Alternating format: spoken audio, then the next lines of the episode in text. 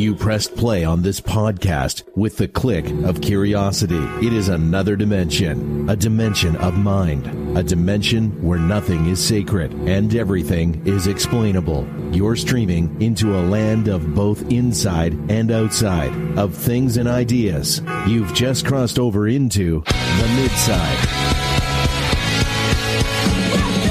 Welcome to the Midside, where we understand the First Amendment. I'm your host, Justin M. Lesneski, the hopeful romantic, and I retroactively and proactively denounce anything anyone has ever said and ever will say on this show. A lot of farce to talk about this week. However, unfortunately, it is a lot of the same farce, just continuing and continuing. Now, I did sort of predict that in a few earlier episodes this season. But at the same time, I don't know if this is a result of just the media figuring out that people like more long term storylines. It's it's sort of almost like professional wrestling at this point, right? Where we don't know if, this is all part of the plan or if it's just that this is legitimately what's going on with the farce. But it's it's it's very repetitive so far this year. Uh, because of that, I've added in a couple topics before we talk about the more broad uh, cultural for the entire country, more national farce. Just a sort of couple things I experienced this week at school that I thought were interesting topics that I wanted to get my co host's opinion on, and then obviously your all opinion on it if you'd be interested in sharing that in the Discord. So, why did I bring in my co host? Joining me this trip from Dale's Lawn, identifying as a woman to forego his white male gay privilege, William Green. Hello, hello. Yeah, it's been a great week, productive week. Uh, nice UFC fight this weekend. Uh, did you hear Justin? Uh, the president was at the UFC fight. It was in Miami this this week. So he's gone from the college national wrestling championship to the UFC fights. He, yeah, he was in the front row, front row, right next to the uh, uh, the guy that's in charge of the UFC. So don't they know he's a criminal? I well, I I don't know. I I you know he wasn't wearing an orange jumpsuit. Um, so, How dare he? I know, I know, and and it, it gets even worse. Uh, there was a, a, a fighter that had been in the in the UFC for gosh 20, 25 years, something like that. Finally retired. Um, he had lost his match, but he he fought well, but he just you know just couldn't couldn't really win. Um, and uh, he thanked the the best president in the world. And uh, boy, were the my California viewers uh, that I, I was watching the match with, boy, were they triggered. Imagine being triggered by an opinion. And this goes both ways, right? Like, remember when LeBron James said stuff and everyone was like, shut up and play basketball? Like, well, honestly, like, I sort of, I sort of put it in the category of thinking, uh, Jeebus, um, you know, sort of yeah. like, but, you know, there's a sense in which you could acknowledge, uh, acknowledge, uh, a fan, you know, like maybe the president is a fan of his. I don't know. I know he's a big fan of President Trump from uh, yeah. from knowing a little bit about the fighter, but um, I think um, there's a little bit of a difference, William, with thanking Jesus. As in one exists. Well, I was gonna say one sitting in the that's front a, that's row, a tiny distance, small distance, small difference. You know, thanking someone who's sitting in the front row. Maybe you don't have to call him the best president ever, but like acknowledging that a former president is sitting in the front row, kind of is I don't know, kind of important. Yeah. But, uh, people are going to respond and say, Jesus sits in the front row of our heart. That's true. That's true. Well, and it was it was fun to watch. I mean, you could see him because he was in the front row. You could see his reactions. He was he was into the fight. So uh, I don't I don't know. It, just it seemed like he was enjoying himself. He he's living while he can before he gets put away That's, for life. yeah, yeah. it's it's just crazy how polarized are things with this, and I think that leads into a little bit of the farce. I mean, when we talk about uh, DeSantis and Newsom this week, I think it's directly related to exactly oh, what you thanked, observed. He thanked watching. DeSantis too, because he's a Florida resident. Yeah. no, he didn't. Yes, he did. you can't write this stuff, man. I know. I was la- I was laughing, and then everyone was triggered, uh, talking about how much of uh, how he's indicted and he's going to go to jail. It's like, oh, you might want to check that premise. Dude, what sucks for us about all of this is like it sounds like we're Trump defenders right now. You know I know what I mean? that's what that's what it always sounds like to to to my California friends, and I'm like, no, I don't like this man, but like, I want if we're gonna put him in jail, let's put him in jail for a real crime that he's done. well, and, and even more fundamentally than this, like I don't like this man, but like I like the fact that a, a fighter can support him, even if I don't, and it's hilarious to me that people get that upset about like a random fighter supporting him. You know what I mean? Well, he should he should be drummed out of the UFC. Clearly, Because one fighter, right? One fighter supports him. I mean it's Nazis. Where we'll talk about this later. It's it's it's it's clearly Nazi supporters. So It all comes together. And when we get to our final trailer, you guys will realize what we're talking about. So I think that's a good tease that sets up everything we're going to talk about. Let's do it in Life on the Midside.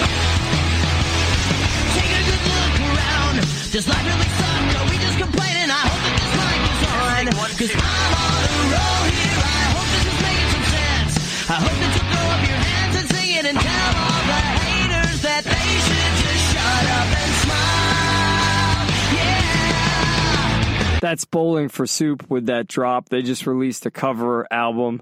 I wasn't a big fan of their cover of Hey Mario by Patent Pending, but they covered a lot of bands. They actually covered Blue October, HRSA by Blue October. So it's it's kind of cool to see all the different bands and their cover. I like their video. I like their video of of the patent pending song, but the patent pending song, the original video, is just amazing. the original video and song is a lot better. There's a lot more energy in the Yeah. original song. Yeah. It, it felt like they meant it more. Mhm. Uh, but I, I did. I will say I really like Bowling for Soup's cover of "Flowers" by Miley Cyrus. I think it's probably the best cover and better version than the original song. Awesome. Anyway, if you'd like to support the show, you can do so through Patreon or Locals.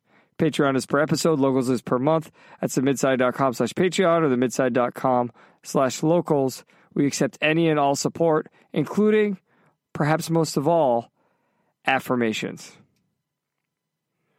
William, the first thing I wanted to talk to you about is one of those things that I think is an old age thing and uh, because I, I think it's a cultural difference due to technology, but I wanted to get your perspective on it because to me, it's also an example of Gen Z, or I don't like, I, I feel like even referring to people by their generation is kind of like oppressive or dismissive. But I feel like it also might, this thing might be the example of the, the youth being overstimulated and always having to be entertained at all times. And what I mean by that is, in my classroom, kids were talking about silent showers.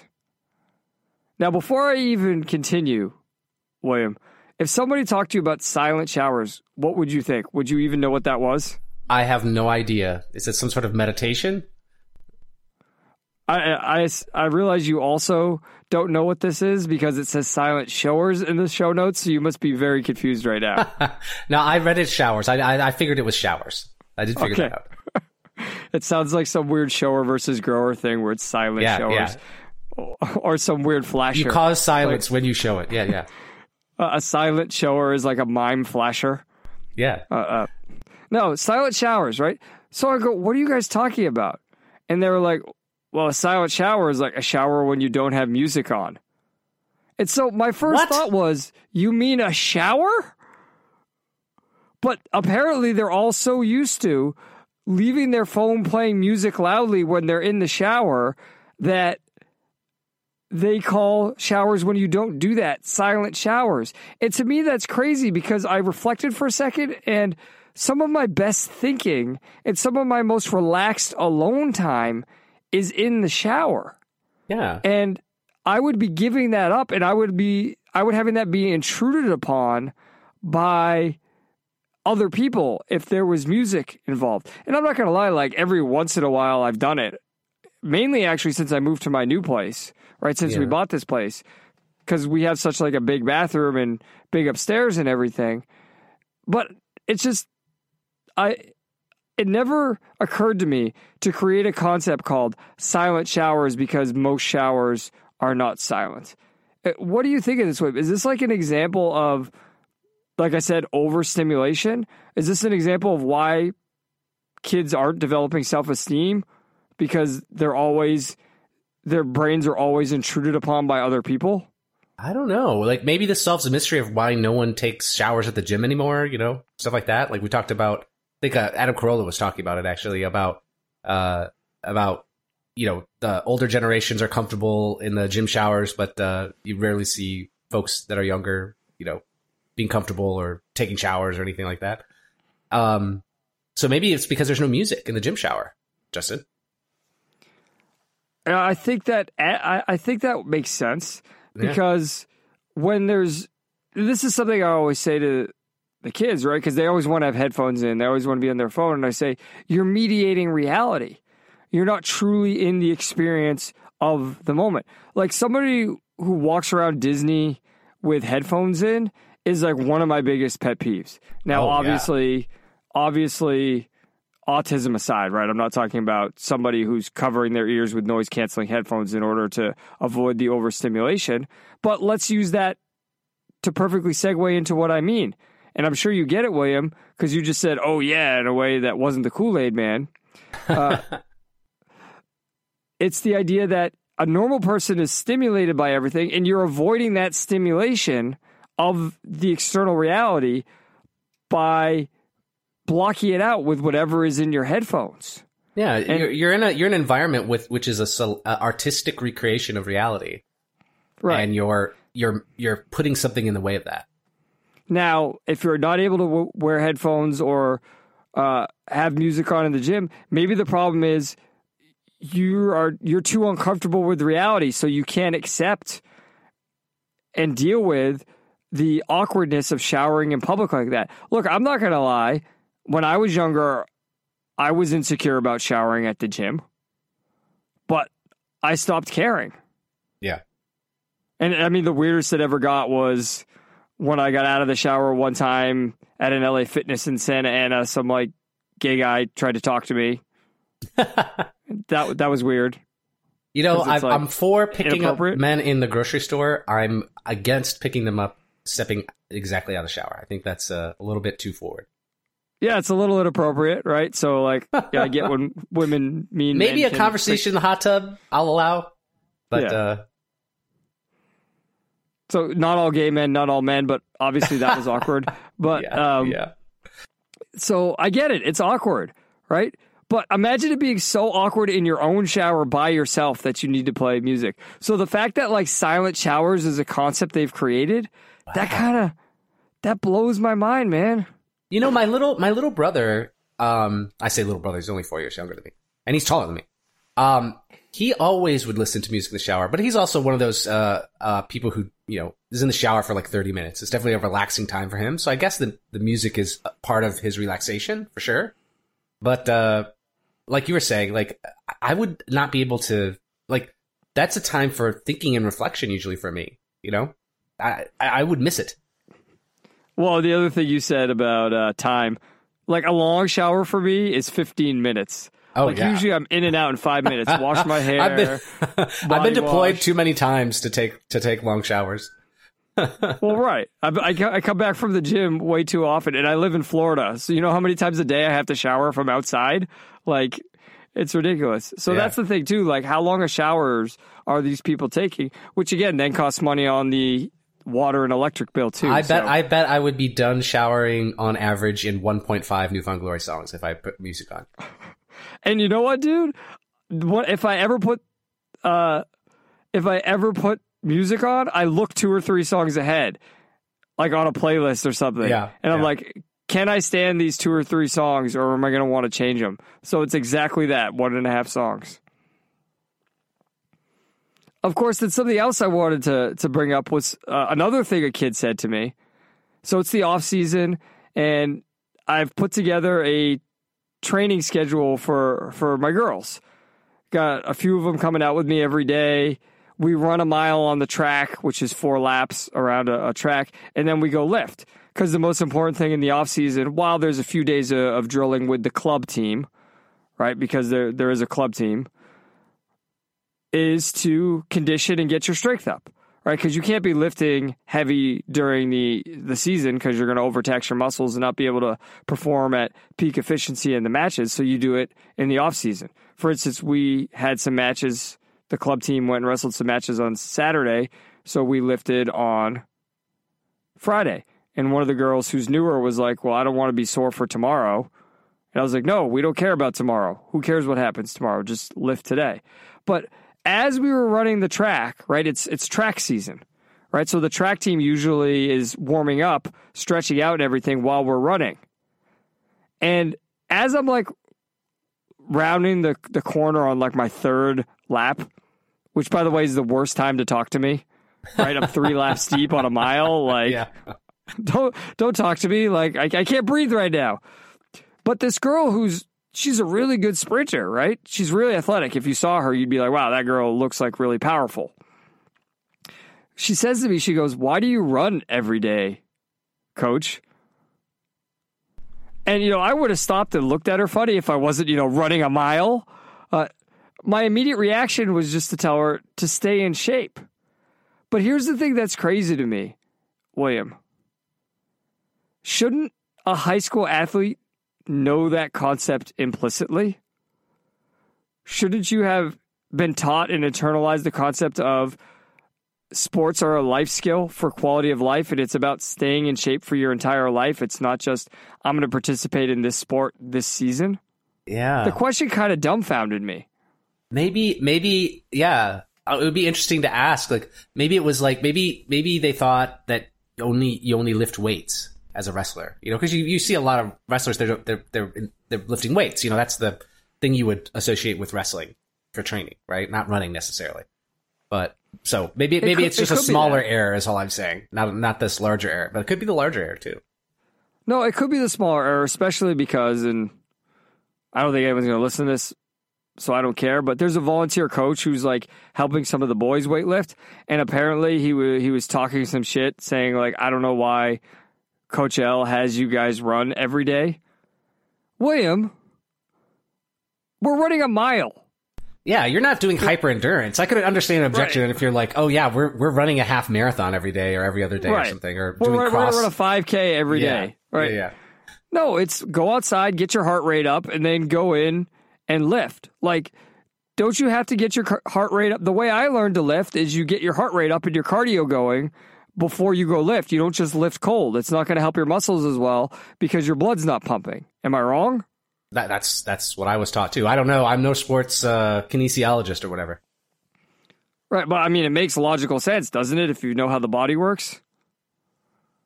Yeah, So, so it's interesting, William. Large or small error. It's interesting that so many people don't have a clue who are involved in sports. And I also appreciate you checking me a little bit because it, it shows me that I have more to teach more people than I realized. If Yeah. that makes sense. Like, showing how this integrates in, right? right. And I didn't think Both I at the just thought- sports level, but then at the life level, right? There's two different levels to think about. Right. And with the track girl, I didn't think like, oh, I would have to teach her too. Because one of the hardest things, William, and this actually happened at the tournament on Saturday, one of the hardest things is like realizing you're everybody's teacher and coach. Yeah, And it, yeah. maybe that sounds conceited, but like she's not my athlete and I've never had her in class, so I didn't think that uh, she was my student or athlete. But now that you say that, like they see me as a coach and when they interact with me, it has to be that way cuz like when I'm around girls wrestling, like I help girls on other teams, especially in the off season. Like yeah, a girl wrestled my girl and she was really athletic, but she kept backing up. And like at the beginning of the match, the first thing she did was back up. And so after the match, I was like, hey, you know, you're pretty good, but like keep going at people. Don't back up. And then her next match was against one of my other girls. And the first thing she did was went right at her. And I went, well, ironically, she listened to me. Right? yeah. it made her a much better wrestler. But you know, I guess sometimes it's good to have the reminder that you know your role is your role, and unfortunately, in today's day and age, where you know people say things about mansplaining and Isn't all of talking- coaching, if you're a man, mansplaining? yes, thank you. Like, do you, do, do you know how hard it is as a white person at a predominantly Hispanic? Like, the two major ethnicities slash races at my school are Hispanic and black. Do you know how hard it is to like try and teach and not try and come across in a way that somebody's going to call me on something. Yeah, yeah. Like I'm so careful with like my phrasing and everything, but then I also have to appear super laid back because if you're like super like direct, like you can't be a Mr. Feeney nowadays. Like no one would ever like respond to that as a teacher. Yeah. You know what I mean? yeah. So it's it's so hard. But but part of the reason it's hard, dude, is the ongoing like cultural stuff that we're gonna get into now. And the first is right in Florida. So again, with the most magical farce on earth, we've been tracking uh, the battle between Disney and DeSantis. And if you remember last week, there was that clause or whatever Disney invoked about the the longest or the the last remaining heir or relative once that's they're dead the the law dies or the agreement dies. So disney invoked that in order to keep their power over their reedy creek improvement district. Well apparently and daniel is the one who sent this back sent this to us. Apparently desantis fired a shot back in which he's saying uh, they're going to using the powers of the board that are re- remaining they're going to raise taxes on Disney's hotels and impose tolls on the roads on Disney property. Right Oh, now, obviously, it's not Disney property anymore, right? Because it belongs to the the tourism board. But I, I think this is what we were saying since the beginning. Is it not, William? The idea that this is a perfect example of government getting involved with business when it shouldn't. Yeah. Yeah, I think we talked about it before. Despite our uh, distaste for Universal, I, the right way to get back at this is to give the same freedoms to Disney's competitors, not ratchet up what would be considered usually Democrat ways of of doing this. Now, if there's some, I mean, I guess they would put this in the veneer of, well, there's things we need to pay for, and uh, so this is how we're going to pay for them. But I'm I'm not buying it. No, this is part of the disagreement over Disney's policies. Yeah. And again, we'll see this in our final trailer, right? Their their wokeness, which we've talked about ad nauseum, and we'll we'll talk about again. There were actually a couple trailers. D- DC did it as well in their trailer. I don't know if you noticed that. Yeah, yeah. Yeah. Um, but that's what this is. But this is an example of even the right, even the people on the right, William, see government as the cultural arbiter in our society. I do not disagree that there is a problem with our media. I do not disagree that there's a problem with our art. I mean, that's a large thrust, thematic thrust of this podcast. However, I don't think it is government. I don't think it is DeSantis's job to fix it. All DeSantis is going to do is turn Disney World into Disneyland. And what I mean by that is it's going to have the same problems Disneyland has because of the Anaheim government's involvement there. One of the great things about Orlando and what's made Orlando Orlando is that they regardless of who was the governor, regardless of who was in power, they've been left alone by the government. But now, I mean, what's the end game? That's the question here. Is what is the end game here? Because it seems to me the only real logistical end game would be just to let apparently the governor of Florida or the state of Florida decide what Disney's movies and values are. What what could be the end game, William? Yeah, I think we have a false dichotomy, bro, here, right? And the reason I say that is we have the right taking up the weapons that the left use to fight the culture war in the government rather than destroying the weapons. And that's what they need to be doing at the government level. We should be thinking of how to apply individual rights and freedom so that this culture war happens in the culture and not on the not using the levers of power, right? And I know we keep getting back to uh, you know the separation of uh, economics and state, the separation of of uh, education in state, but that's where the battle needs to be drawn, right? And uh, I think if this is this is because we we because the Overton window keeps shifting and there's no you know the the the the, the little L libertarian side of the Republican Party uh, never uh, can almost never stand up for principle. uh, this is the situation we get into. And I think it connects to a story I know we don't have this week, but you know the the the talk about banning TikTok, right? The law is written in such a way that it's giving the government a weapon to pick and choose uh, which quote unquote foreign companies with undue influence they can uh, smite from from from uh, DC. And that's that's the opposite of what we should be doing. We should be removing the government's weapons to influence the culture. Agreed. And I think the ironic part here is DeSantis, who was such a champion for freedom over the pandemic, is, as you said, rather than keeping the weapons out of Florida, because I wouldn't even say the weapons were in Florida, he's bringing the left's cultural weapons into the government of Florida. Whereas now, I'm not a Florida expert as I just moved here.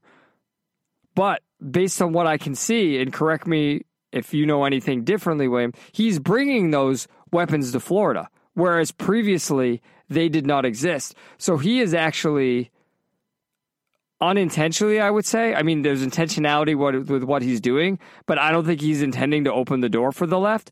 But he's unintentionally arming them without realizing it. Yeah. Do you see what I'm saying? Yeah, I agree. Well, and I, I think that it's clear that the the bigger battle is the state of Florida, and it's the bigger battle of sort of. I think Florida is sort of the last place where the left doesn't really have a firm foothold, and what I mean by that is I think Austin is where the left is trying to get into Texas, and they're going to sort of grow from there. And I don't think they quite have that in Florida, especially because they they they seem to have lost Miami, and we see this because dude, I, my mind was blown this week when Gavin Newsom was in Florida. Right, that he has a tweet from April 5th. Met with some librarians today while in Florida. They shared with me the rich, diverse background of the town and what's at stake if we ban our kids from learning our real history. So apparently, yeah, our real history, like the 1492 project or whatever. Right, the, the 1619 project. 1492. That, that that's when Columbus sailed the ocean blue, wasn't it?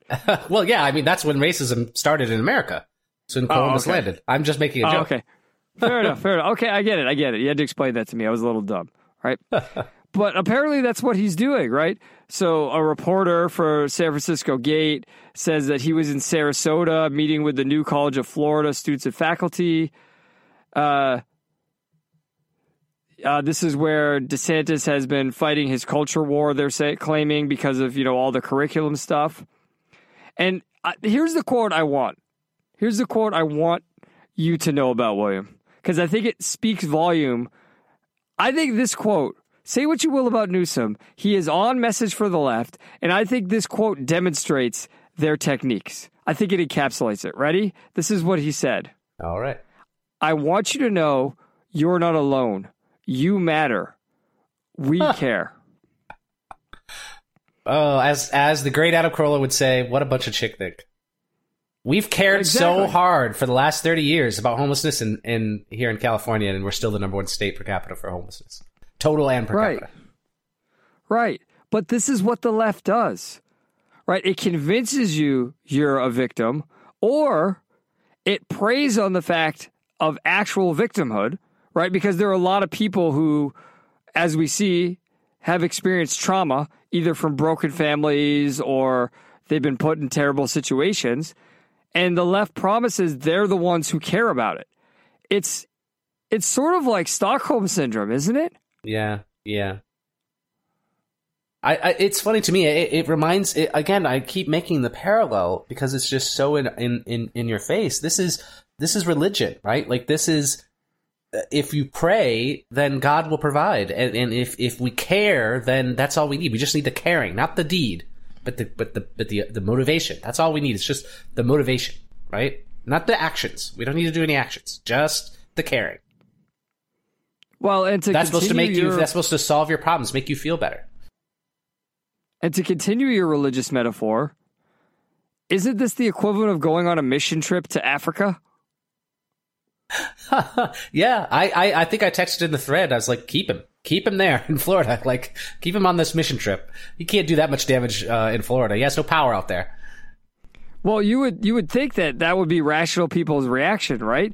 But people in California have to be like, as religious people, when someone goes on a mission, be like, "Oh, this shows how caring he is, and how we're lucky to Oh, have such a great He's trying to bring the gospel. He's trying to bring the gospel of uh, liberal uh, liberalism and uh, social justice to Florida. I mean, the, this backward state that uh, that you know all these souls that are are threatened by Nazis and fascisms from uh, DeSantis, they need to be saved.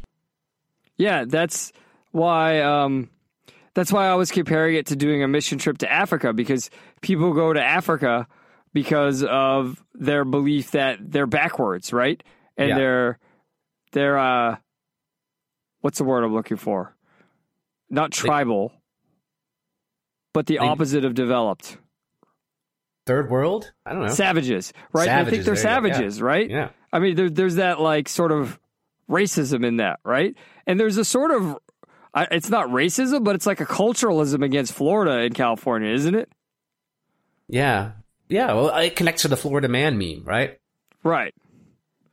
Well, this is what I've always been saying about the the cultural warfare against the uh, the state of Florida. I mean, and that's what you were talking about with the UFC fight in Miami, Yeah. right? That couldn't have happened in California. Could that have even happened in Vegas? I don't know. That's a good question.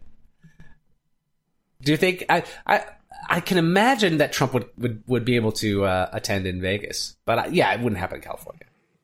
He'd get booed in California. Right, he would never even go in California. And I wonder what would happen to the to the fighter in California. Probably get booed during his retirement, but but in, in Miami, he got cheered.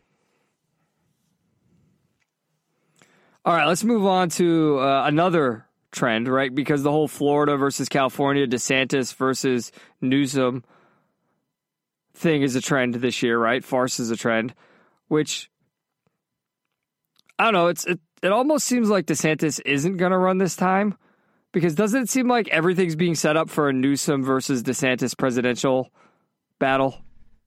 I, it kind of feels like that. I can't imagine them thinking that long term, though. Justin, in all honesty, like not not not the uh, po- the political parties here. I'm talking about. Maybe DeSantis is thinking of it in those terms. Newsom, Newsom just is. Uh, he's just a power. uh, Like he's going to always seek more power, and right now he thinks he can get more power by trying to influence Florida politics, which I I think I think the Democrats are probably more scared of DeSantis a, an extended DeSantis governorship than necessarily a presidency. The reason I say that is I think they think they've got the the you know despite the economy tanking and and um, Biden having dementia, I think they think that they they they're so delusional that they think they're going to win back the House and they're going to they're going to have uh, have whoever be be president, uh, whether it's uh, uh, the giggler or uh, um, Newsom. Fair enough. So the other trend, right? And here's the thing, William.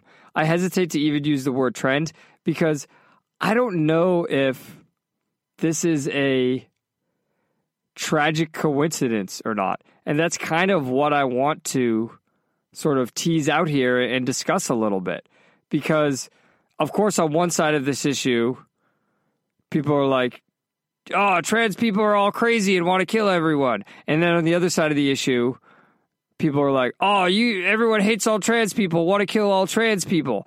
And both those sides of this are insane because I think there's important legitimate questions to be raised. I raised think this here. is our this is our second false dichotomy, bro. Right? We talked Yes. a little bit about it last week. We know trans is is a mental issue. There is a mental issue here, and there's all almost always, almost always, other underlying psychological issues for folks who sunder, suffer from uh, gender dysphoria. So, Right. like that intersection, mental health and guns is a thing a thing that we've struggled struggled with in the past. Yes. And unfortunately, we're not even allowed to ask questions now because Oh, the no. phrase ask Me even questions has been called is- a dog whistle. Yep. Yeah.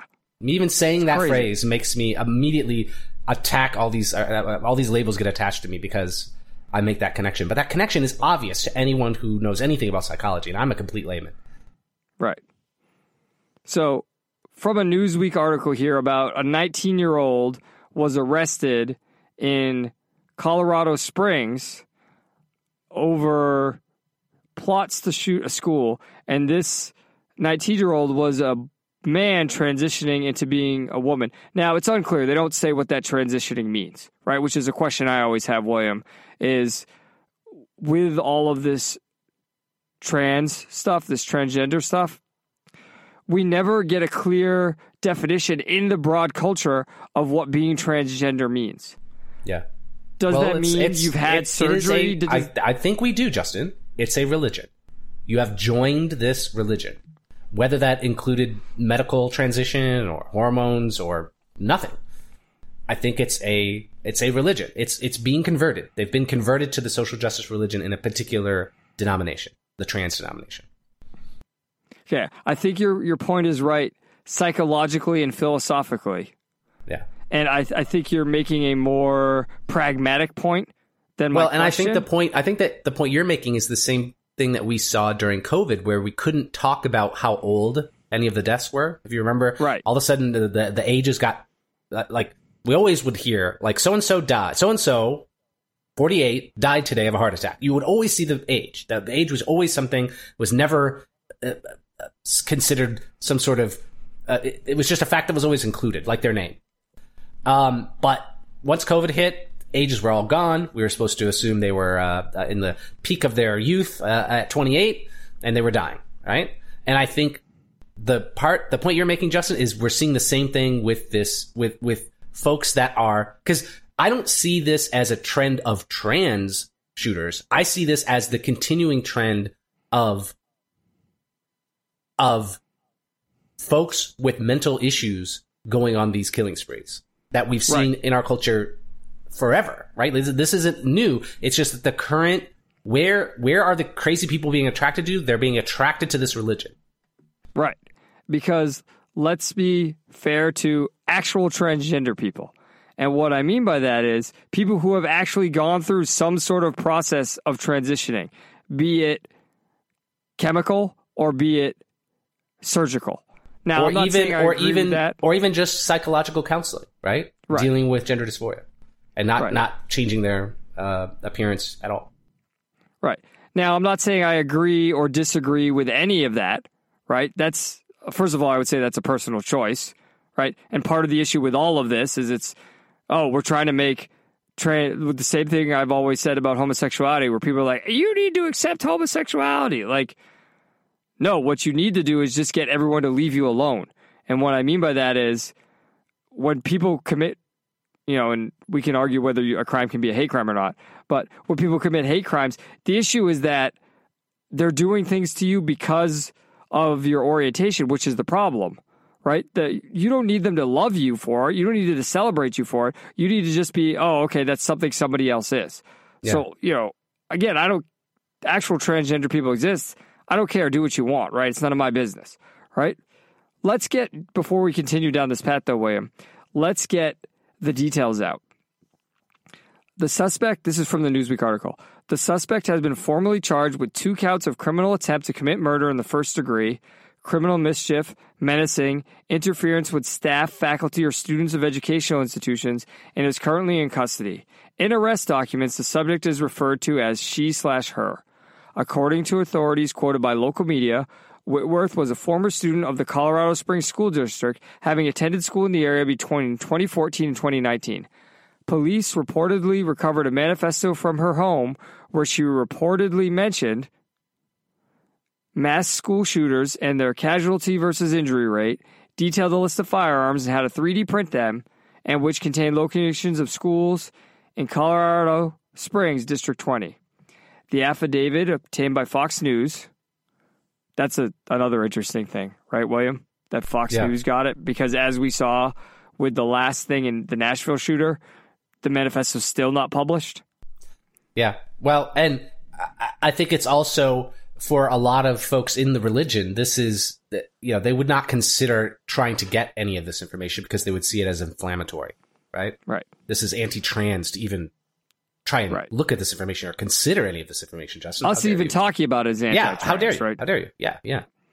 So anyway, the affidavit states that Whitworth told investigators that she was working on the school shooting plan for a month or two and was about a third of the way from doing it. Her main target was Timberview Middle School, but Prairie Hill Elementary and Pine Creek High School were also potential targets, as well as churches in the area.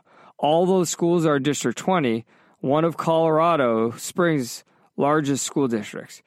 First of all, William, before we continue, I would just like to say perhaps progress is being made because this person was identified and dealt with before anything actually happened. Now, nothing yeah. may have ever happened, right? Yeah, yeah. They said there were no weapons. Uh, this person was about a third of the way from doing it. Uh, when they were picked up, when he or she, whatever language you want to use, when the person was picked up, uh, he or she was drunk at their house. So uh, clearly there's alcohol, if not drug issues here as well. So who knows if anything would have happened. But mm-hmm. I mean, bravo to the fact that somebody in law enforcement actually got ahead of one of these issues and stopped anything potentially from happening. That that's got to be a cultural win that nobody's talking about, doesn't it? Yeah, I think so. I think so. You know, there's a couple interesting things I want to connect with this story, and and the first one is, you know, it's been a while since I've been in Colorado Springs, but and so if any any listeners that are more familiar with it, more recent areas, but but my background in Colorado Springs, it's highly religious. I mean, Air Force uh, uh, I think the Northcom is there. I think the Air Force Academy is there. AFIT is there.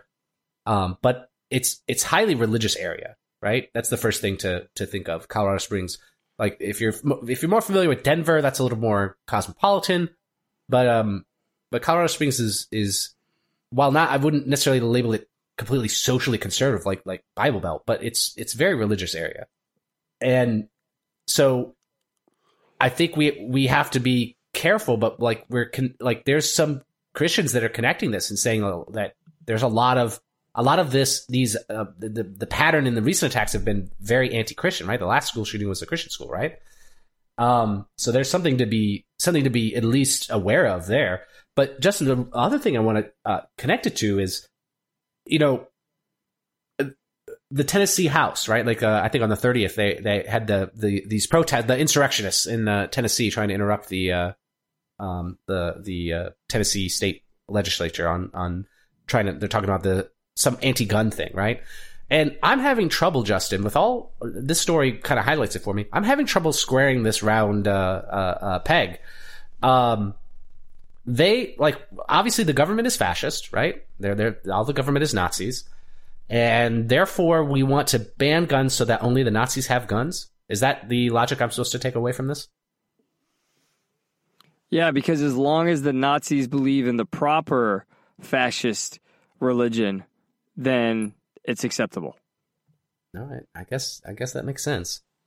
But there were signs and stuff at the protest about taking away guns, and I'm like, I, I'm trying to match because in the 80s and 90s, there was a, a, a, small but very vocal minority of gays and lesbians who were very pro Second Amendment. I think they were called the Pink Pistols.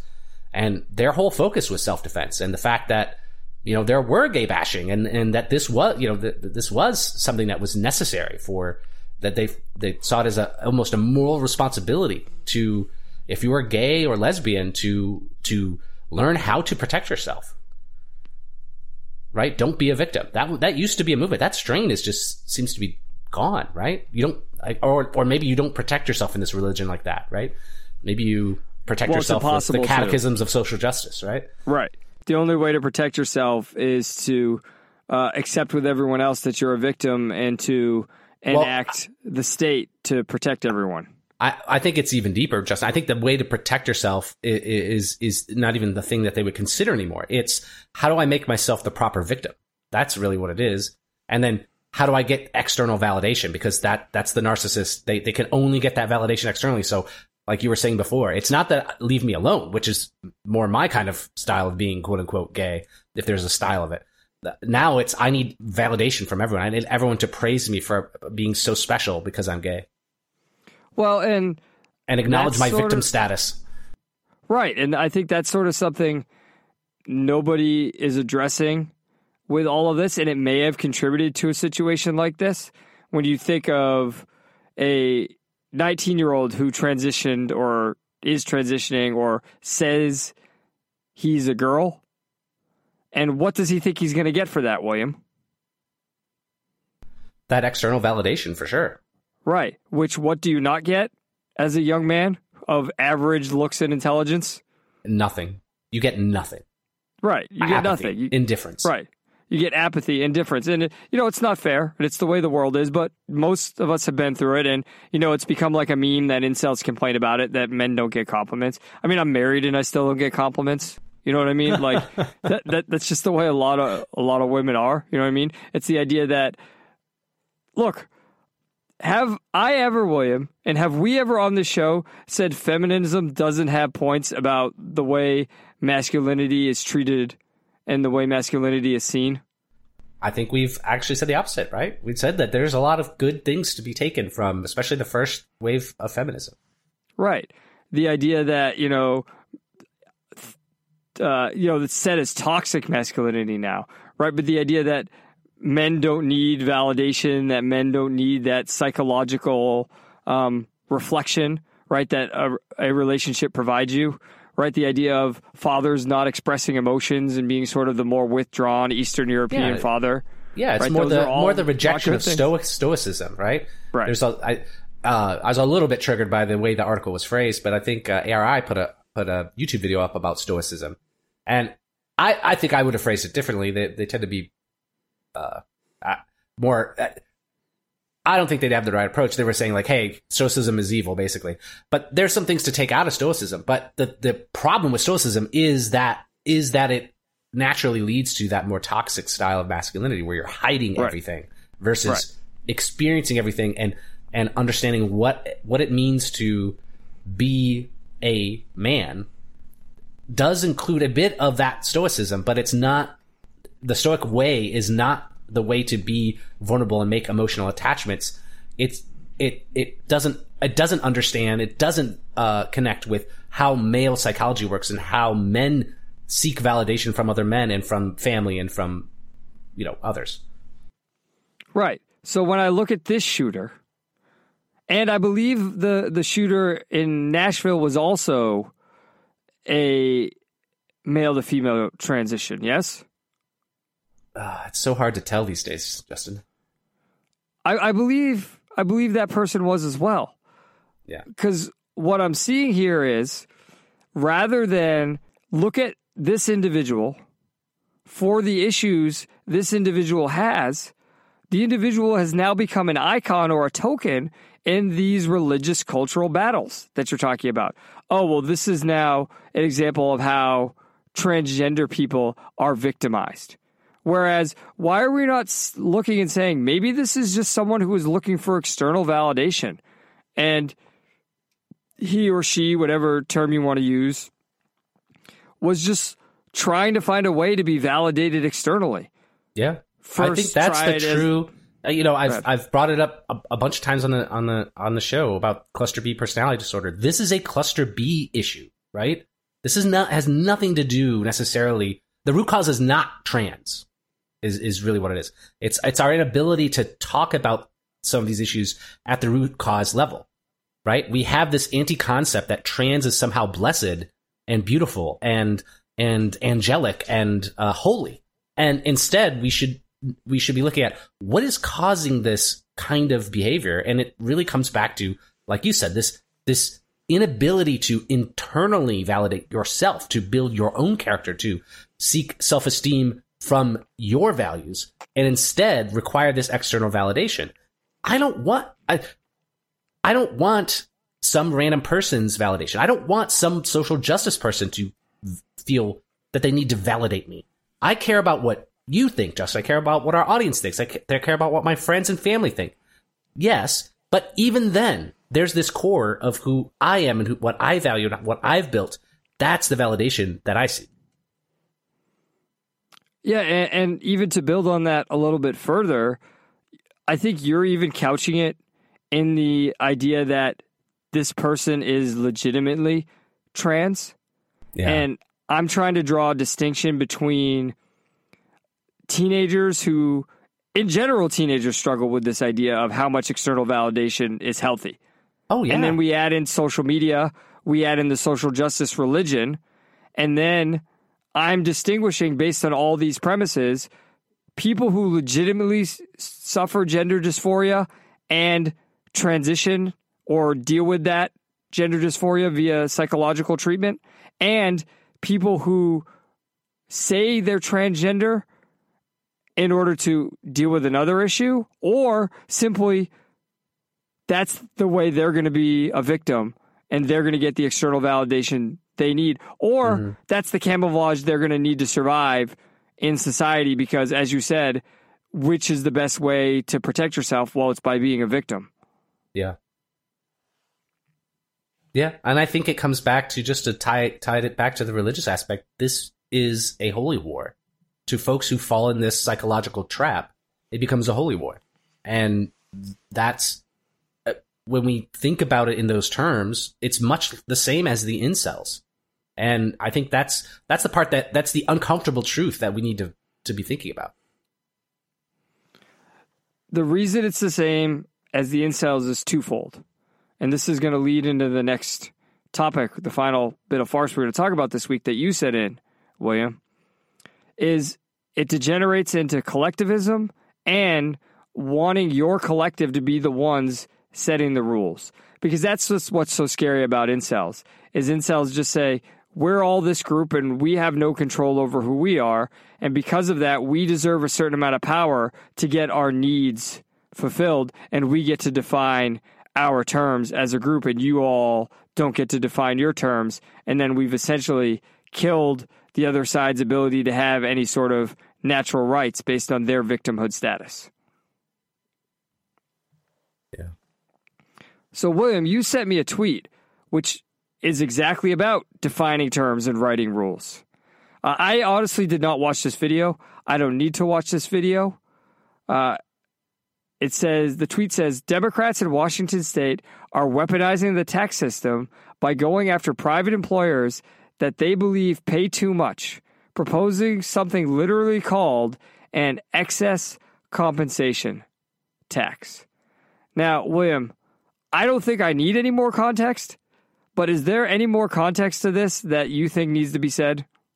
No, I, I, I, this, the only thing I would say is the reason this, I, I do want to say the reason why this makes me angry is Justin, how it's been since 2015 that I've been, you know, building my, uh, building my retirement, my restaurant empire, right? It's been since 2015.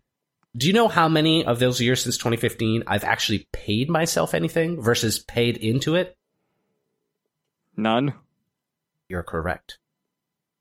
So things like this mean uh, things like this mean that when I finally am ab- able to pay myself and have this excess uh, income, uh, someone's going to look at that and moralize and say I'm evil for it, and I I just have to reject that. Right? Th- this is I'm thinking long term. This is this is uh this is this will force business owners like myself and and other folks to think short term. And that's a terrible way to build an economy. Well, yeah, the whole thing is short term. What you're talking about, William, is you're taking the principle of delayed gratification Yeah. and you are personalizing it. And I'm glad you're doing that because it's demonstrating the real life effects of these things. People put in work before they get paid for it, and then they get paid later. That happens. That is reality. That's usually how it happens because Yeah. when no one knows who you are and when no one believes in you because they haven't seen what you're capable of, you have to work for free. And then usually later on, you get paid for that and paid back. The problem is they are defining the rules here.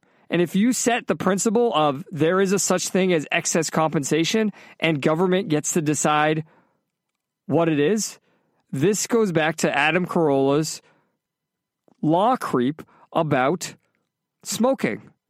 Oh, there's a smoking section. Oh, you, you can't smoke within 100 feet of the building. The excess compensation line will keep being moved so everyone each year can only make a certain number, a certain amount of money, and the rest is taxed. This is a way of backdooring in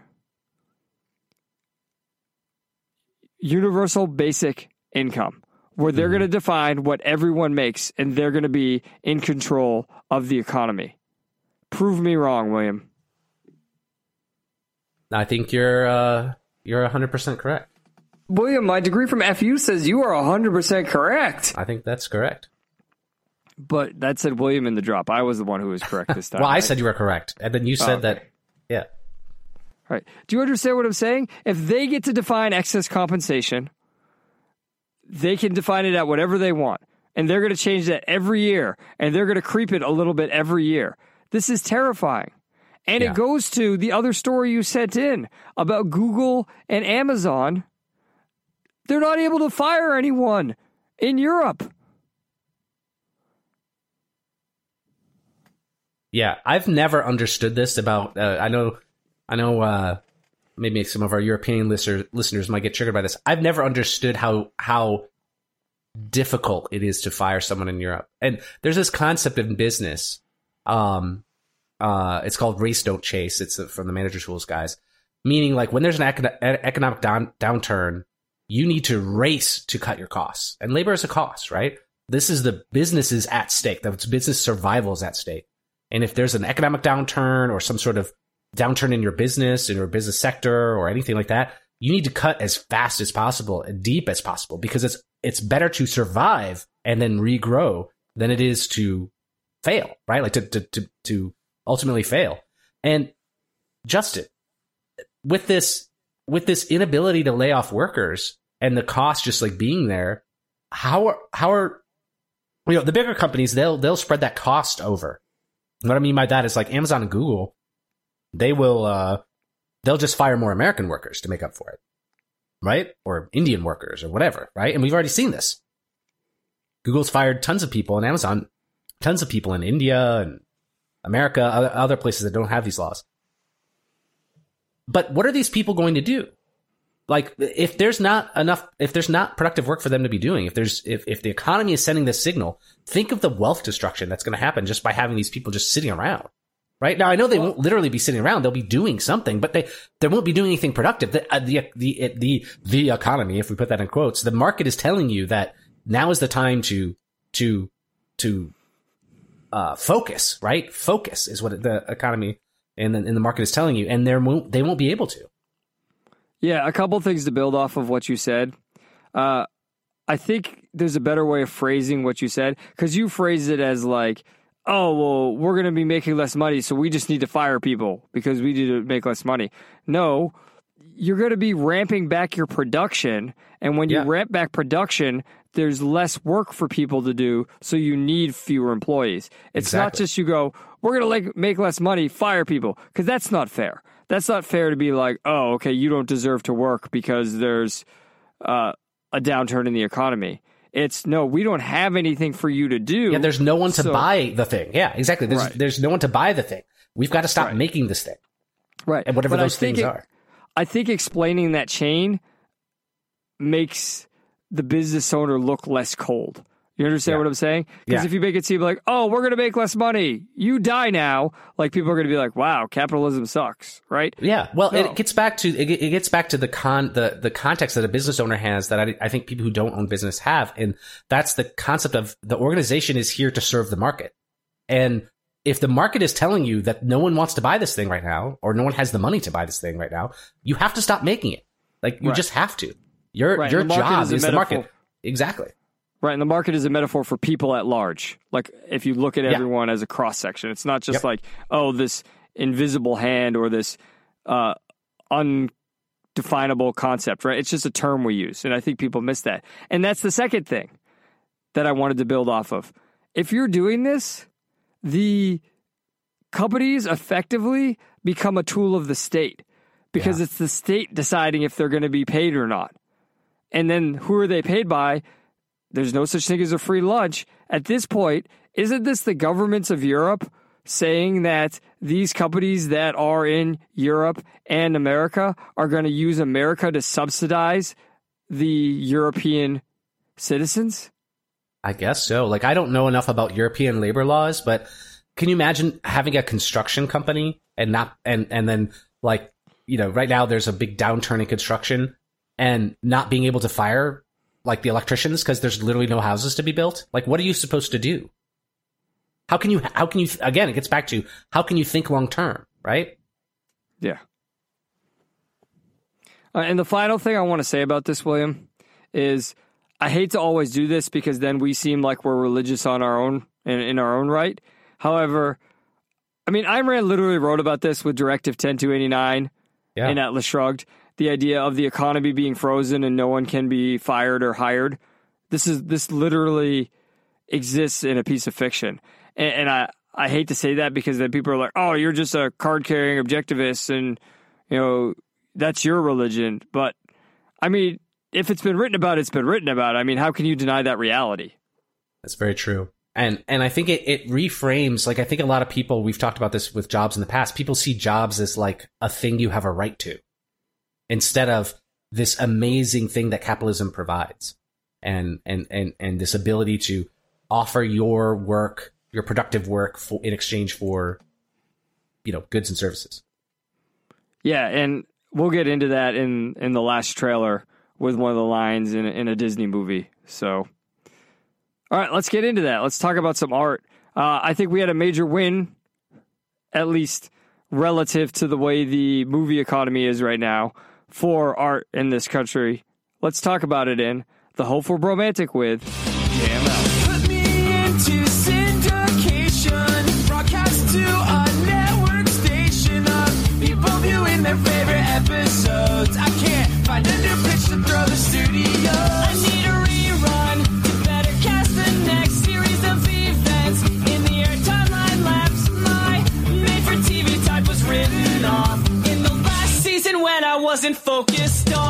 As always, if you'd like to continue the conversation with us during the week, you can do so by joining our Discord channel. If you just go to the midside.com or the midside.com slash podcast, click on any episode link in there. You will find the Discord join link.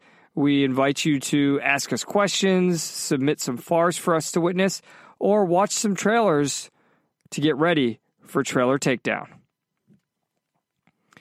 This week, William, I want to talk to you about the Super Mario Brothers movie. I saw it, and I will say that all my reviews this year, I've been saying that we haven't had our first really good big movie. Well, we've had our first really good big movie. And here is my one sentence review of it. Though its short runtime makes it almost feel like a proof of concept for Nintendo animated films, the Super Mario Bros. movie's technical execution and love for its source material makes it so the only MCU you want to see going forward is the Mario Cinematic Universe. And that's really the two things I want you to take away from what I'm talking about, William. One, I really didn't understand how this was mo- this movie was made for kids. Because if you grew up when we grew up, you could see how this is just a giant nostalgia trip for us. I mean, the movie opens with the theme song from the Captain Lou Albano show. And then using that, they have the bit to explain the New York accent, right? So we have the, the lack of an Italian accent from Chris Pratt and Charlie Day, but they have that explained. And then going forward throughout the entire movie, it's just even like let me put it this way: much of the the the, score, much of the, the the soundtrack is '80s movies. 80, sorry, 80s movies, 80s music, 80s songs, which is when the original NES came out. And then the score itself, if you didn't play these games, you wouldn't pick up how brilliant the score is because such of it is subtly the music from different Mario games and different levels. And you can literally pick it up. I mean, I'm not really a gamer, but I grew up on Nintendo. I mean, so one of my students asked me the other day, they were like Xbox or PlayStation. I was like, Nintendo? Right? Which is another thing, right? The current generation isn't even really big Nintendo fans. But I was able to pick up where all the songs were from. I was like, oh, that's that game. Oh, that's Yoshi's Island. So ultimately, I, you know, I said to my wife, I go, compare this to like a Frozen or a Frozen 2. If you're a parent, right? If you're Midsider Michael out there, which kids movie you're going to want to put on. This is a kids movie you could put on in the background and not want to blow your brains out because of how annoying it is, because it's actually enjoyable. And that's the second thing. As I watched this, William, I was like, I think they could legitimately do a Legend of Zelda movie. And then I was like, I'd love to see them do a Link to the Past movie. And then I was like, I can't wait for the, the Donkey Kong Country spin off franchise that comes out of this. They have this whole thing set up. They have references to Donkey Kong Country. DK's in this. Cranky Kong's in this. They have gags about, I mean, there's a little icon for Rambi the Rhino from Donkey Kong Country that you you you catch if you've played the games and you're paying attention. It's all in there and it's ready to go. Especially if you consider the opening of Epic Universe is coming soon, which Nintendo Land's already open in Hollywood. But when Epic Universe opens, they're going to have an even bigger Nintendo world there. No one will ever convince me that they didn't make this movie because Universal and Illumination, you know, Illumination did the Minions and Secret Life of Pets, which there are rides for in Universal. The Secret Life of Pets ride is in Universal Hollywood, but there's Minion rides in Florida and Hollywood. No one will ever convince me that they didn't make this movie knowing that it was going to connect to the land. And I know when I go eventually that there will be elements in the land that come from this movie. And they have to be hoping to expand the land later on and expand people wanting to go to it and the audience of the land with further movies in the entire, as I said, Mario cinematic universe. Because it should come, and I think, I, and I'm hoping that this is what happens instead of Marvel. Marvel's kind of on the way down. I think we have our answer as far as where everyone's going to go to now. Because here's the thing I'm not well versed in Nintendo's history, but I do appreciate two things. One, Nintendo is Japanese owned, always has been. And as we've seen in recent years with the growing success of anime and manga, Japan is not as influenced by social justice and woke culture slash religion. And they have always stayed true to what they are. And I, I, I do recognize that in this movie, as here's the second thing they could have very easily gone in a social justice direction with this, and it looked like they were going to from the trailers with the way they were handling Princess Peach. Because the whole buy in for this movie is Luigi is the one who's seemingly kidnapped and needs to be rescued. I will say this it's not quite that simple, and very cleverly, the writers made it so the princess is the one being rescued at the end, though not in the normal way where it's a physical capturing. I don't want to go into it, I don't want to spoil it too much, but Nintendo found a way to stay true to their core premise of Mario being the hero, saving the princess, without going down the social justice route of making it like the princess saves Mario or the two of them together save Luigi. It was it was well done. So, do I think this is the greatest movie in the history of the world? No, but this is a very very solid romantic movie. It's the best movie of the year so far. And if you are any fan of Nintendo, play Nintendo at any chance, you will enjoy it. But I would think this is enjoyable overall because ultimately it's mm-hmm. about the power of family, the two brothers sticking together, the belief in yourself, right? And honestly, it's an unabashedly Italian movie as well, which is kind of awesome nowadays.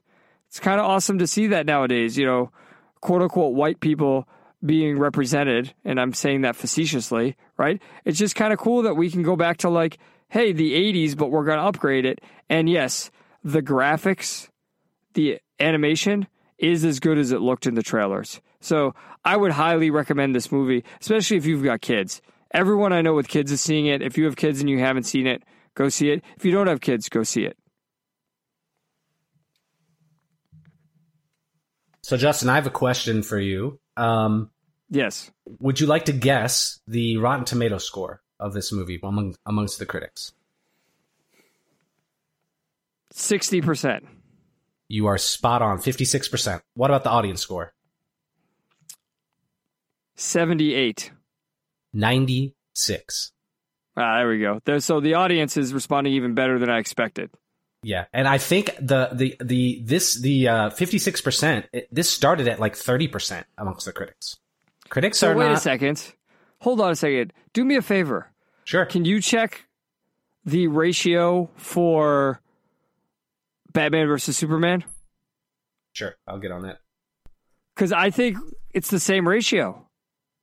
It sounds like a Snyder ratio.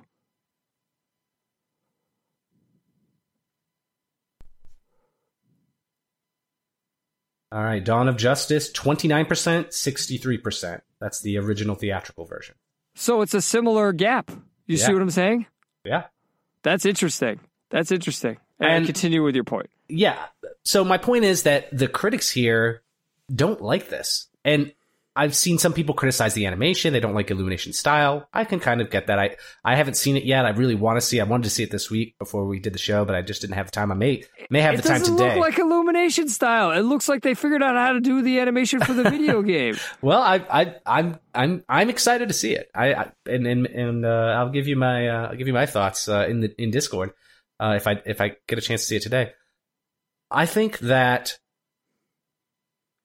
one criticism that I've heard, and this is really my, what my real question is, Justin, is that this was too childlike in its plotting and theming, that it was no Toy Story in that there were no deeper. Um, you know, there's a, there's a bunch of things that a parent can enjoy watching the first two Toy Stories for sure, right? There's there's deeper themes that a kid would not even be aware of, and that there was more depth in it, and therefore that's that this is a bad movie. What do you think about that kind of criticism, Justin? So I do agree that there's not a lot of thematic depth to it. This is not a this is not a Pixar movie. Yeah, That is why I- I, said good. I was gonna say that that to me makes sense. I don't think you every movie needs to be a, a Pixar movie, but Right. Justin, can Pixar even make a Pixar movie right now? Uh, I mean, I look. I'm a big fan of Luca. So like, there is stuff that come out that's come out recently that's been really really good. So I, I don't Yeah, know. but- it's it's tough to keep up with that. But stuff. Luca was a while back, wasn't it? I mean, we've had uh, Onward and uh, I love I- I- Onward too. I don't remember what the uh, what's the other one was. That Disney animation, the uh, the one with the fa- the the diverse family and the father and the son. Yeah, I'm I'm looking right now. I Hold can't remember the name of it. That's how. Uh, that's So how Lightyear, forgettable. which I really liked. Turning Red was terrible, but yeah. So I really liked Lightyear and and Luca, and I really Yeah. like Soul and Onward. So I'm a little weird where I like the the newer ones, right? Yeah. The only But real but, but I think you would at least Red. agree that it's not Toy Story. What's not Toy Story? That that that that uh, Turning Red and uh, and uh, I can't remember the other one. The one that's a ripoff of uh, of uh, the Journey uh, stuff. Oh, that But- was a Disney movie. Yeah, Yeah. that one was terrible. Yeah, You're talking So- about w- where they went. Uh, the the one that I absolutely panned, Strange World. That's Strange what you're talking World. about. Thank you. That's Yeah. not Pixar. That that's Disney. That's different. Yeah, Disney. No, Disney. But that goes back to I mean what we're going to talk about with the final trailer. With Disney is just completely off, and that's why Turning Red Red, uh, Red was so bad, right? Yeah. I mean, people complained about that with Lightyear with like the gay character in it, but that was like such an insignificant thing. it and was just I- stitched on for marketing. Right. And I mean, I think that that's really what people are having issues with with this movie. I think it's a veiled uh, critique. And what I mean by that is none of the theme in this is social justice. Look, it's Ita- it's an Italian movie, dude. Like, yeah. well, I, know would I would even turn that a Japanese little bit on. I would even ahead. turn that a little bit on its head, Justin, and say that this is a completely safe movie to watch with your kids. Yes, meaning, because like- it's about family and believing Yeah. in yourself. Exactly. It's literally about look, dude, they all sit around the table and the family doesn't believe in them. And it's been Mario and Luigi since they were kids and they're brothers and they're gonna help each other. And then Yeah. they save each other and they go home and everyone believes in them and they're like, Yay, Mario and Luigi, you saved Brooklyn. Like, dude, I understand Japanese people made it, but it's about believing in yourself and family. And yes, Mm. it's not very deep. And that's why I call what did I call it? I said it's a proof of concept for Nintendo animated Yeah. films. Look, Yeah. I this is you want to know what I think happened? I'm going to tell you what I think happened business wise. First of all, I'm going to ask you a question. Since the 80s, there's been one Nintendo movie. What was it? Super Mario, or it was Yes. just Mario Brothers, right? The Mario Brothers, that terrible thing where they gave creative control to the studio and they absolutely butchered the source material. You remember that one? I do. and it failed miserably. Since then, has Nintendo done anything No. with movies? Only No. Pokemon, Yep. right? They did TV with Pokemon and they did movies with Mo- Pokemon. Nintendo hasn't even released Funko Pops. Think about that for a minute. Every Yeah. other brand has done Funko Pops. Nintendo is very, very wary of getting involved with American culture, are they not? Yes. Yes. So I think Universal said to them, "We're going to open a new theme park. We would like to put a Nintendo Land in a theme park. It is a travesty there is not a Nintendo Land in a theme park. It's a travesty there's not a Nintendo theme park." And then they said, "Well, what about a movie as a marketing opportunity for that theme park?" And Nintendo said, "Well, let's try it and see what happens." I don't think they fully committed to this. I think they made a safe movie on purpose to see what would happen and to see if there was a market for it. And I think they stuck as close to their IP as possible because they didn't want to alienate anyone and they didn't want to lose a bunch of money and make themselves look bad. Do you see Yeah. what I'm saying? I do. And I don't want to toot my own horn here, but I think Arcane plays a part in this, right? And what I mean by that is uh, Arcane and then to some extent other things like Castlevania um, on the more adult oriented side. Um, basically, being true to your IP is kind of countercultural right now. And for Yes. video game movies, uh, you know, they've always been historically pretty bad, uh, television and video game uh, uh, adaptations. But I think with Arcane winning all those Academy Awards and uh, and uh, Castlevania doing really well, and um, the Japanese animated Death Note and a couple of other adaptations of manga, like that, things that have been true to source material um, have paid off, right? And things that have deviated from the source material have failed. You know, take take out the social justice uh, aspect. Um, Lord, Lo- uh, Rings of Power failed. It's a complete failure, and it, it, it's a ongoing train crash, right? Star Trek, despite the the despite the uh, the uh, half-ass turnaround in this last season of Star Trek Picard, it's been a disaster. Well, and I don't think you can separate the social justice from it because that's what I'm saying is the the thinly veiled critique. Yeah. Right? Yeah. Look, this is not a deep exploration of family. It's not a deep exploration of believing in yourself. But at the same time, the reason it doesn't need to be is because video games have a story baked into them. And they have a story that is more action based, it's more concretely based, then you need to have these heady, thematic, Pixar like approach to things, right? I mean, I know everybody loves Inside Out, but to me, one of the failures of Inside Out is it goes too far in that direction. Whereas, mm-hmm. look at a movie like Luca, right? A movie like Luca is in between those two, where Luca is heady. It's more heady than the Super Mario Brothers movie, but it's a hell of a lot less heady than Inside, Inside Out. Out. Same thing. Let's take Onward as a better example, right? The whole plot of Onward is trying to find their dad, right? That Onward could have been a video game, dude. You could have skinned that Yeah. as a video game and it would have worked and it would have had the same stuff in there with little cutscenes. You don't need to, with video game adaptations, change things drastically. The only reason you would change things drastically is to make it in line with social justice. Mario Brothers already has a story. I mean, the story here is literally the same story as the 80s TV show. The mm-hmm. two brothers get sucked down a tube and they're in another world, and then they become heroes. That's the plot of this movie. That's the story There's lockers of. in the barn and Lori's pregnant. How dare you? but I spoil that. mean, they become heroes.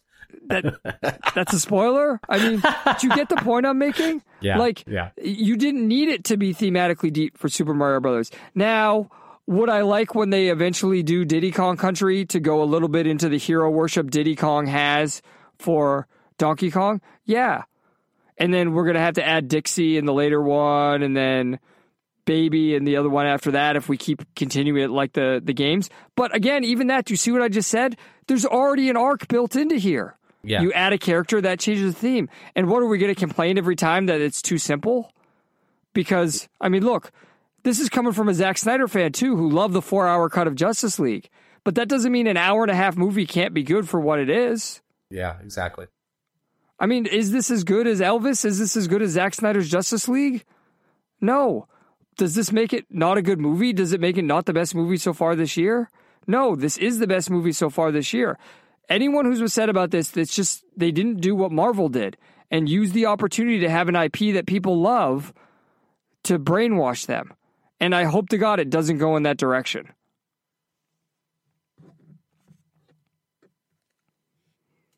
All right, that's the movie that just came out. Let's talk about some movies that are going to come out. I usually post the trailers for Trailer Takedown in the Discord on Saturdays. That gives you an opportunity to watch them when you want. Maybe you watch them before the episode. Maybe you watch them after the episode. Maybe you watch them during the episode. Trailer takedown. First trailer. Blue Beetle is DC's next movie. I didn't even know they had another movie coming out. And I'm going to be honest, this doesn't look like a movie to me. This looks like a TV show. This looks like a super high budget TV show. It looks like it's shot in, in this weird, like quasi dark way that Arrow was shot in. It looks like it's the same director and that sort of thing. It stars the kid who plays Miguel in Cobra Kai, and he's. I don't even understand the premise of this movie, first of all. He goes into this building, and this lady hands him a box and says, Take care of this. Don't open it. Like, you're just going to hand this random kid this box. And then, of course, he's going to open it. So he opens it, and then this is sort of like Peter Parker being bitten by the spider, uh, except instead of the spider, it's this like weird alien technology that fuses with him. So it's sort of like a cross between Spider Man and Venom, where the symbiote takes him over. And then it's also like because it's that cross, it's also a weird Iron Man, except the, the AI is female. And then he has to learn how to control this bug so he can become a hero. There doesn't even seem to be a villain in this movie. It's just like, can this kid control the suit and not destroy his life? Uh, his family is also involved with this. George Lopez plays his father, and sort of the the the the shining moment of this trailer, where at the end the the kid re- references Batman, and then the dad calls Batman a fascist. The idea that that's being entered into popular culture by DC itself that Batman is a fascist? Tackle. Tackle. I'm glad you connected that to the to the Arrowverse. That it really snaps some of what I was thinking about this uh, trailer as well. I this this is a this doesn't feel like a DC movie, and and it definitely kind of looks like it's being shot in, in the Arrowverse. But I think it's I think this is a story that's just skinned with the comic book, if that makes any sense, right? Like I, it, this seems like. Do you need the? Do you need the? Could could the scarab be replaced with getting a, a like with a like getting a better job or something, right? Like leaving their family or something that threatens the the the culture of the family. Like Yes. it's, it, it it doesn't seem like because there's no villain. I'm not saying you need to have like a world, you know, there needs to be a cataclysm movie or something like that. But it doesn't feel like a superhero movie, right? It doesn't feel like there, there's no superhero stakes, um, in, in at least in this preview. Um, so I don't know. It doesn't look interesting. So I'm gonna tackle. Tackle. Second trailer. Barbie is a movie we've already reviewed, but this is a second teaser that goes a little further into it. Uh, Ryan Gosling actually appears in this movie or in this trailer as Ken. Uh, obviously, this stars Margot Robbie as Barbie. Uh, I like the concept that there are multiple Barbies and Kens. Uh, there's a lot to like here that it's aesthetically unique, right? They're trying to have a style with it, but I just found it so abrasive at the end where they're talking about like getting into an argument like in the 50s and they're talking about uh was it beaching each other off It's just, it's not funny, especially if you're trying to. This seems to be trying to have like intelligent social commentary and satire, and then you have that sort of joke. And I know I'm saying that, and I'm a huge South Park fan. It just Come on, that's more of a Family Guy joke than a South Park joke right because of the and way it's I'm tr- repeated. like it, it's Right. not the joke that's funny; it's the fact that they repeated it that's funny. Right. They repeated it as if no one got it. Thank you for that's what I was trying to figure out, William. Is why I didn't like it. You're right. That's like something that like Cartman would say or Butters would say, and then Cartman would make fun of him for it, and it would come up a couple other times in the episode, but not repeat Right. for like a minute in the scene. Yeah, that's a Family Guy thing. Just repeat it until it becomes funny. Right. Now, I'm going to end up seeing this because my wife really wants to see this. And look, the cast is tremendous. So I'm not going to have a terrible time seeing it, depending on how social justice this is. But on my own, based on this trailer, because of how bad that joke is, and that does not give me hope for the rest of the movie, I would not see it. So even though I'm going to see it, William, I want you to hit the drop for tackle because this is officially a tackle. Tackle. Ooh, I hit two tackles. That's how Two much at tackling once. you're doing. Wow. Wow. Uh this entire like this is one of those I think tragedies where I think the concept could be really interesting. I I hope the marketing is just bad. I hope that's the worst joke. But Justin, don't they always try to use the best joke in the preview? Or give you all of the jokes Yeah. and end up spoiling the movie? I I have so little hope for this movie. I, especially contrasted with this fact that we just talked about Mario and all the good things you, you could do with that, right? Right. Uh, But, uh, didn't they do on the Barbie hand- better? Didn't they do Barbie better in Toy Story? Well, they did it in Toy Story already, which is part of the challenge here, right? Yeah, yeah. But look at the look at the tag. She's everything. He's just Ken. You could actually make a really good point about gender roles and everything with this movie in the intelligent way if you wanted to with that tagline. Will Yeah. they? I doubt it. yeah, I doubt it too. So therefore, oh, Tackle. it beeped at me. It was angry that I oh, hit those two at once the last time. Third trailer. Kandahar stars Gerard Butler as an undercover operative in Iran who it is unclear if the mission is successful or not, but he's on a mission to end Iran's nuclear capabilities. There's an explosion, and then he has to escape. Look, it's Gerard Butler. It's a great premise. The only problem I have with this movie is that they seem to suck the interestingness out of it. Like they seem to try and do this gritty realism with it that sort of makes me afraid it's going to be boring. So that doesn't mean I wouldn't see this movie and I don't think it looks good. I'm just afraid that if I didn't see it, I mean, I'm afraid if I, sorry, I'm afraid if I did see it, I would get bored while watching it and want to stop. So I will say that I wasn't sure why I had a problem with this movie until I watched the next trailer, but I still wanted to hug this. So, because of my reservations about the execution of this, it's a Netflix and hug. Netflix and hug. Justin, I had a very similar reaction. I was, I, you know, hey, explosions, action, guns, violence. What, but I, Justin, didn't it feel like we were too zoomed out or too zoomed in, depending on what the Zoomed scene? out. You know what I mean? Like, Yeah, we were I way too zoomed out for shit. Metaphorically, right? Metaphorically zoomed out too, where it's Yeah. like we're trying to show like a like a life portrayal of like the socioeconomic conditions of the political battle between the U.S. and Iran Yeah, Uh, it it didn't make any sense for in a the Gerard Butler movie. Yeah, that that's what knocked me out of it. Um, you know, I might put this on, so I think it falls in the same category as you.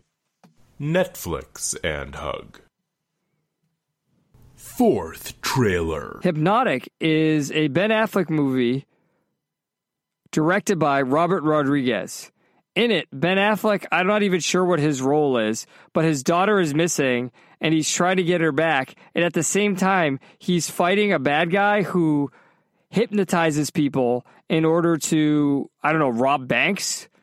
It look, it's very unclear what the exact premise of this is, but this shows what happens when you stylize a movie and you actually try to use the medium to your advantage, to the story's advantage. And we have a contrast here between, or we have a battle here between Ben Affleck and the villain, William Fincher.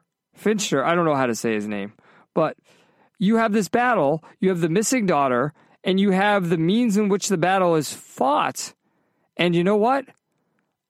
I'm all in based on all of these things. This movie looks tremendous. Hug.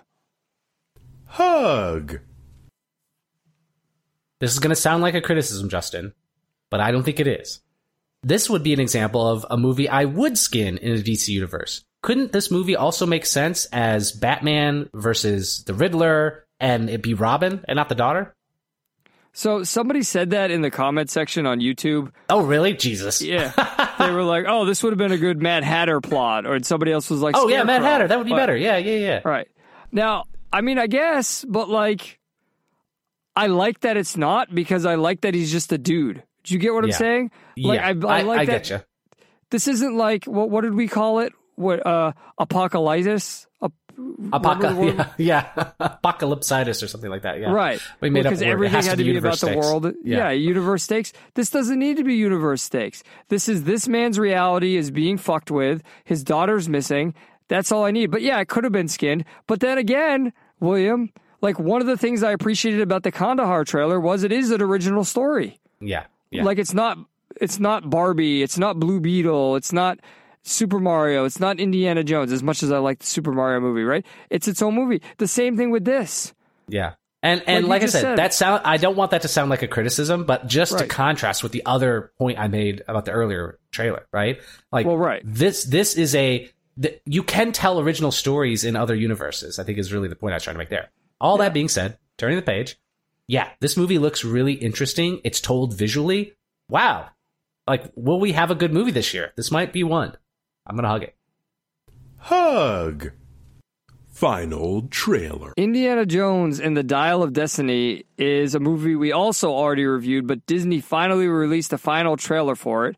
William, I remember you talked about the multiple possible endings. You didn't tell us what they were because you didn't know, but they didn't know how it was going to end. Uh, I think, regardless of how it ends, this trailer is absolutely atrocious. Uh, and it's atrocious for two reasons. One, as much as I love Mads Mikkelsen, the idea that we now have to be afraid of Nazis inventing or discovering time travel to go back in time and make sure Hitler won. So now we're taking the would you go back in time and kill baby Hitler to would you go back in time and save baby Hitler? That's what we've made this. Like, so this is not only a Nazi panic movie, but the capitalism line in this trailer, holy shit. Somebody was like, that's not yours, you stole it. And somebody was like, ah, I stole it from you. And then the woman's like, and I stole it from you. It's capitalism. The idea that they're trying to convince us that capitalism is theft, the idea that uh, resources belong to the collective, belong to the species, and that anybody who owns it and possesses it is stealing it. And now we're making this idea that this artifact, right? And this has always been the problem with Indiana Jones, right? That nobody wanted to talk about. Oh, well, that belongs in a museum, blah, blah, blah. And we're taking the effect that these artifacts belong to uh, the human species, and that's why they need to be put on display. We're taking that as a critique of capitalism because you can own a museum and somebody can own a piece of history and own an artifact and own a discovery and still believe it belongs on display for people to see and make money off of it. Museums can exist in a capitalistic system, but they're taking that line from Indiana Jones, which, I mean, we can argue whether the original one was in that direction philosophically or not, but they're taking it this way now. And this is an example of using an IP that already exists and trying to brainwash people with it and shift the general culture. And unfortunately, this connects to what we were saying about, uh, you know, not being able to support Trump and what we were saying about DeSantis going after Disney. I get it. I get why he's going after Disney. This is a problem. However, the way DeSantis is going after Disney is not the way to do it. The way to do it is just don't see this movie. You want to watch Harrison Ford? Watch him in the show Shrinking on Apple TV. That is a great show. This, no, no, thank you. The original Indiana Joneses are overrated as it is. Uh, Kingdom of the Crystal Skull was absolutely terrible. Interdimensional aliens, and now we have time traveling Nazis, which, by the way, was already done in uh, Enterprise season three, I believe. At the beginning of season three, it was done. So it's been done before. It's Nazi panic. I would even call it Nazi panic porn. Uh, it's anti-capitalist social justice BS. Tackle. Tackle. This is the second attempt to try and pass the baton to keep the franchise going. The last one, we tried to get uh, what's that crazy person's name that was in Crystal Skull? His son, supposedly. Shia LaBeouf. Shia LaBeouf. We're trying to get crazy, crazy man, noted crazy man, Shia LaBeouf, to be the next Indiana Jones. That didn't work. Now we're trying to get Phoebe Waller-Bridge to be the next Indiana Jones because because Kathleen Kennedy and social justice. Um, I this doesn't look any better. In fact, I agree with you. It looks even worse. I don't even know that the en- ending matters. I mean, the only redeeming thing that could possibly happen here is that it has good action in it. But my God, Harrison Ford is almost too old for any of this action, right? We're gonna like, how are we even going to make this work? And On Shrinking, he plays a guy with Parkinson's. what a contrast! No way is this going to be good. I just have to tackle it. Tackle. All right, William. That brings us to the end of our trip. What did we learn? I learned that uh, Mario is going to be the next cinematic universe, and uh, that Indiana Jones, much like Star Trek, I've I've gotten so old that I've watched all of my favorite franchises die. Justin, what did you learn this week? Uh, I learned that sometimes the lesson is small scaled and that I have to remember, especially when I'm at school, perhaps only when I'm at school, that I'm teaching and coaching at all times, which it's tough to do when you're running a mile, but I guess even then, even when your heart rate's at 180 and you're having trouble breathing, you got to remember you're still coaching. All right, I want to thank everyone for listening. If it wasn't for you, this would just be me talking into the corner of my closet like a crazy person. It still is that, but you make me feel a little bit less crazy. If you want to support us, you can go to midside.com slash store, go to midside.com slash Patreon, or midside.com slash locals. Patreon is per episode, Lo- locals is per month. You can go to midside.com slash the cut, buy my novel. All of this is how we keep the lights on, keep the show going, keep the show growing. And the best way to grow the show is to tell a female friend. This concludes your journey into the midside. I'm Justin Emelsneski reminding you that if things get tough, take a step back and witness the farce. Have a family.